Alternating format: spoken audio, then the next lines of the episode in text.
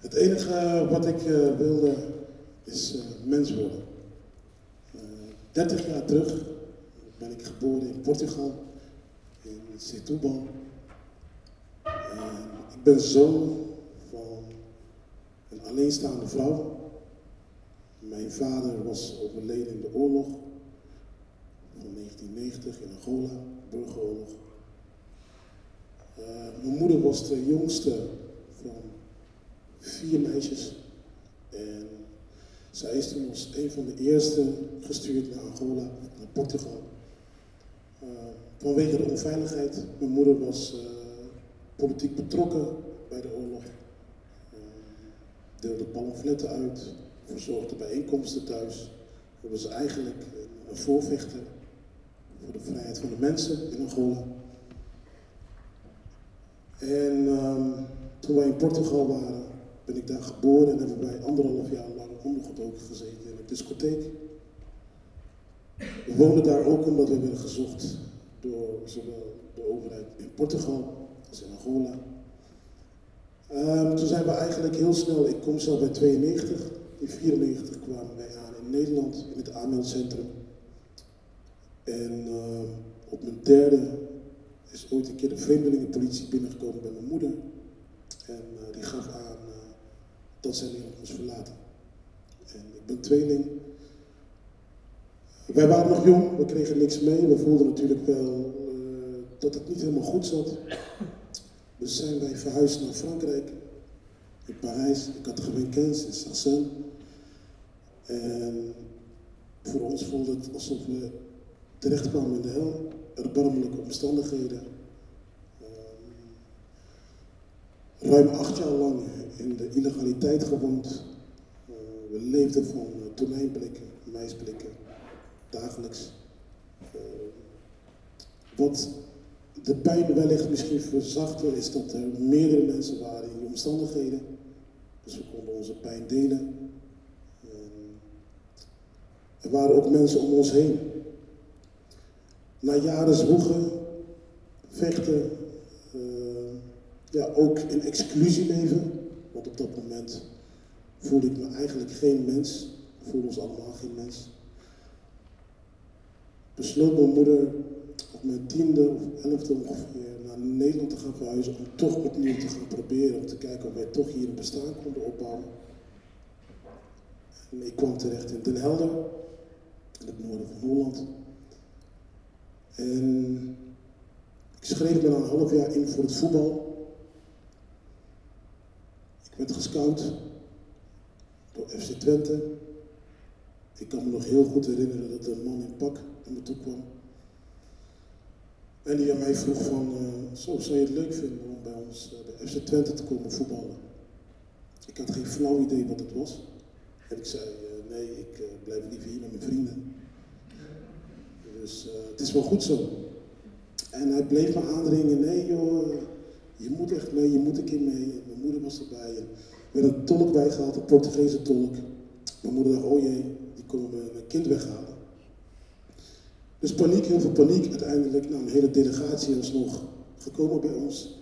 Een hele kleine uh, caravan, unit eigenlijk. Uh, en ze hebben mijn moeder toch overgehaald om, om bij FC Twente te gaan voetballen. Nou, de eerste instantie zou ik dan in een gasthuis gezien gaan wonen. Nou, dat vond mijn moeder natuurlijk ook absoluut geen goed idee. Dus hebben ze haar ook meegenomen naar Hengelo, Overijssel. En zo zat ik in het oosten van het land. En heb ik daar jarenlang gevoetbald met spelers zoals Ola John. Um, en tijdens het voetballen ja, heb ik me ook nog geen mens gevoeld, want mijn moeder kwam nooit kijken. Die gaf niet om voetbal, die gaf alleen om haar bestaande toekomst voor ons. Dus ik zat veelal ook met andere ouders, die eigenlijk ook soort mijn ouders waren. Dus het was altijd, hé hey Antonio, wie, wie, neemt er mee naar de uitwedstrijd? Uh, die is in zijn uppie. En uh, ik heb na, jaren gevoetbald, ben ik verschillende clubs, uh, ben ik naar verschillende clubs getransfereerd. Waaronder FC Zwolle destijds nog, wat nu PEC Zwolle is. En de Graafschap. En na jaren voetballen kwam ik op een avond thuis en trof ik uh, mijn moeder aan in de woonkamer. En die maakte een uh, salueerbeweging. En dan, letterlijk, is dit. En uh, ik dacht, zie ik dat nou goed? Of, of, ben ik zelf aan het hallucineren? Dus ik zeg, oh man, wat deed je daar nou? Een salueerbeweging. Ze zei, nee, dat, dat deed ik helemaal niet. Ik zeg, ja, ik zag het toch echt gebeuren. Nee, dat waren eigenlijk al hele kleine tekenen van posttraumatische stressstoornis, de oorlogstrauma, die mijn moeder had toch opgelopen en die wat later dus op gaan spelen. En uh, het ging uh, heel snel bergafwaarts met haar. Binnen een half jaar werd zij, uh, werd zij opgenomen, werd ze opgehaald bij ons thuis met een ambulance. een verwarde moeder, een psychose. En ik was alleen met mijn tweelingbroer, met z'n tweeën. Zaten we thuis, mama was weg, er was geen hulp. Op dat moment had ik het gevoel dat ik er helemaal alleen voor stond. Ook bij de club was er geen ruimte om dit gesprek te voeren, want het ging alleen maar om presteren, voetballen en de keiharde wereld. Ik begon uh, op dat moment ook te verharden. Um, van vijf, zes dagen in de week trainen ging ik naar vijf, zes dagen op straat. Ik begon mijn sport en mijn passie te verwaarlozen, omdat ik heel veel verdriet had, vooral van mijn moeder, met alles wat zij had meegemaakt en nog wellicht ging meemaken. Dat zorgde er ook voor dat ik uiteindelijk langzamerhand in de criminaliteit kwam. En het begon met hele lichte vergrijpen. Um, op de club waren ze er nog niet bewust van. Af en toe sloeg ik een training over. En ik begon steeds meer mijzelf te distancieren van, van ja, wat ik eigenlijk zag als een fictieve wereld. Waarbij je vandaag de held bent. En morgen dan word je uitgekotst. Dus ik nam de afstand van en ik ging de criminaliteit in. Want daar zag ik meer mensen met verdriet en pijn. Um, ik voelde me ook ergens wel thuis, want ik had het gevoel dat mij heel veel onrecht was aangedaan. Vanaf mijn geboorte.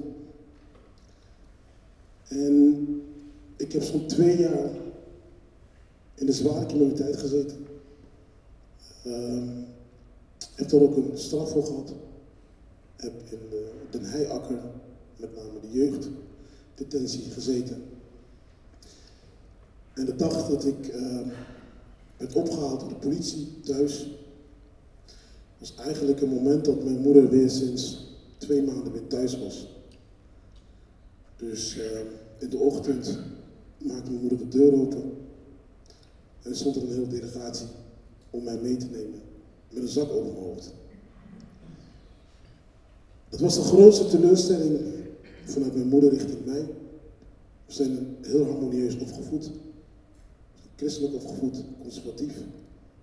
Uh, ondanks dat wij het niet breed hadden, merkte ik daar nooit wat van. Warme melk met, met stukjes brood erin en suiker. Dat was gewoon voor ons een standaard ontbijt. En het was oké. We kwamen nooit wat tekort. En op dat moment had ik het gevoel dat ik alles had verloren. Mijn moeder, de laatste die ik nog had, heb ik enorm veel pijn gedaan.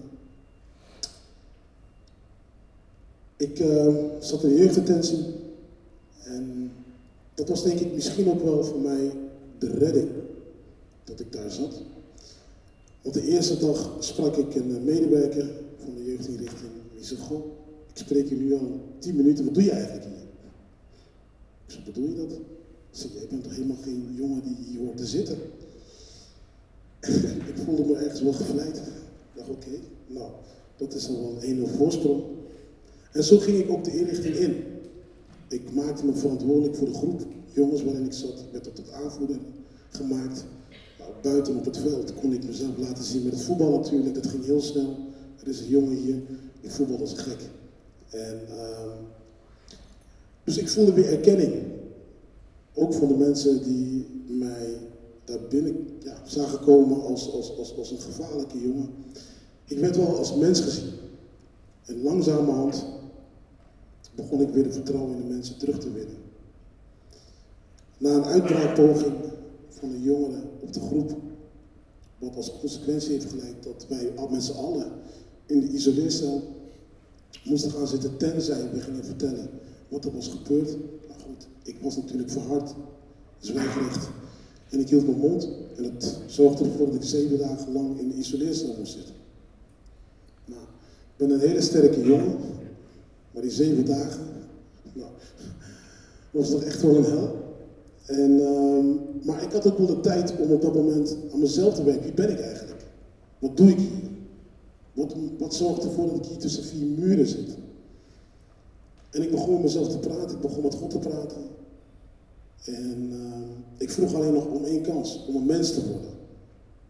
En ik wist, als ik nu die kans krijg, dan, dan, dan pak ik hem.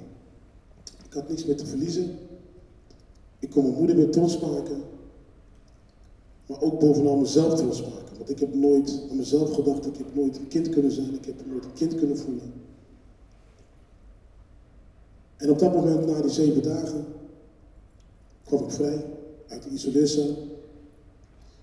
En kreeg ik te horen dat ik binnen twee weken weer op straat zou zijn. En ergens wilde ik dat eigenlijk niet. Ik wilde nog aan mezelf werken. Ik wilde nog helemaal niet naar de straat. Dat was een enge wereld op dat moment.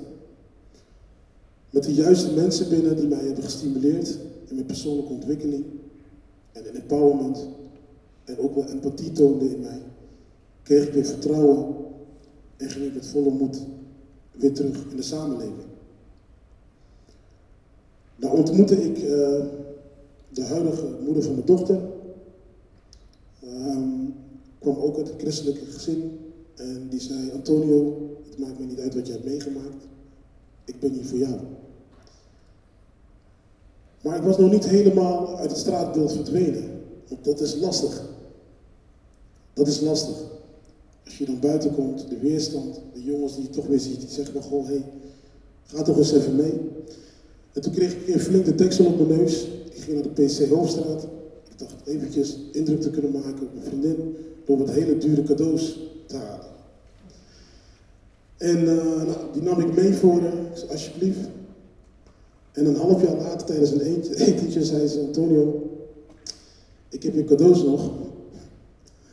Ik durfde het niet tegen je te zeggen op dat moment, maar ik vond ze spuuglelijk.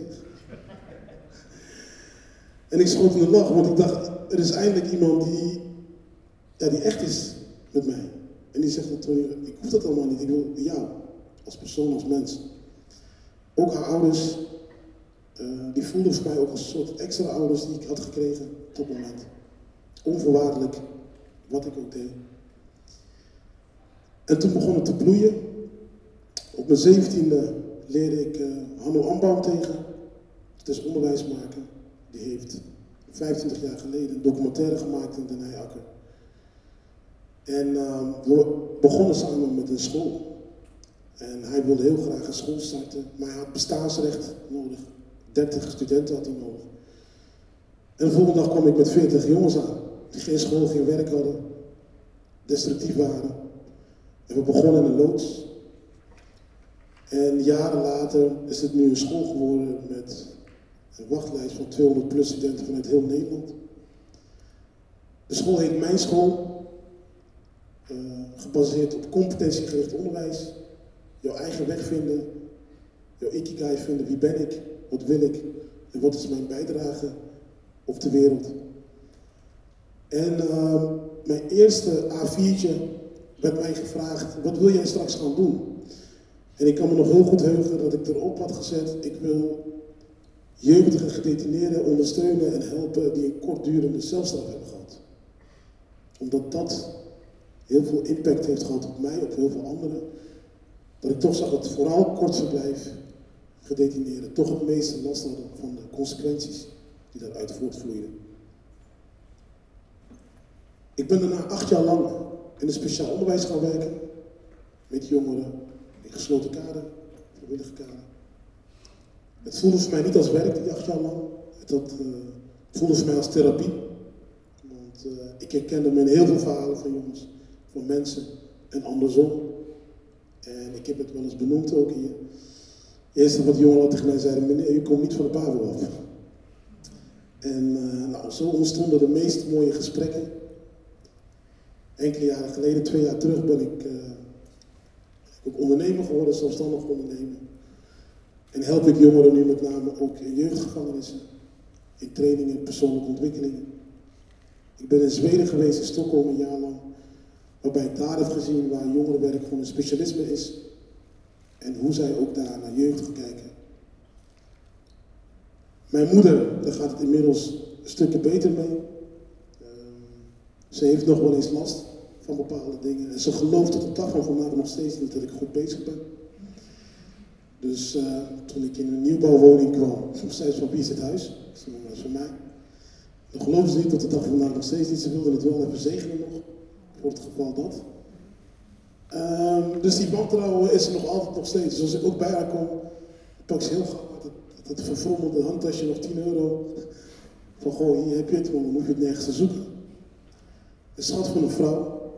Uh, ja, en dat heeft er voor mij voor gezorgd dat ik altijd die kracht heb gehad om ook dit door te geven aan anderen.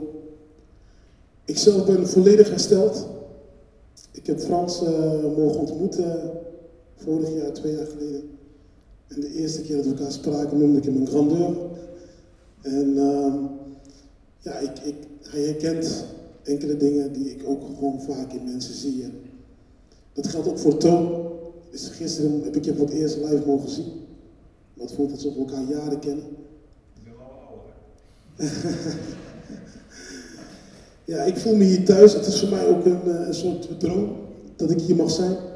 Mijn slogan was ook altijd: Mijn dromen blijven zich verkleden. Uh, ja, dit is ook weer zo'n mooi moment dat ik hier mag zijn en dat ik uh, mijn verhaal met jullie mag delen. Het gaat op dit moment erg goed met mij. Uh, ik doe heel veel mooie dingen met heel veel mooie mensen. Een heel mooi netwerk. En ik ben vastberaden dit uh, voor de komende jaren heel veel te blijven doen en ook een soort olievlek te creëren. Dus wat ik ook doe, de meeste jongeren die, waar ik mee samenwerk, zijn ook jongeren die ik heb begeleid of heb geholpen omdat ik ook hun wil laten zien dat we op een gelijkwaardige manier kunnen samenwerken. En dat ik ook van hen kan leren.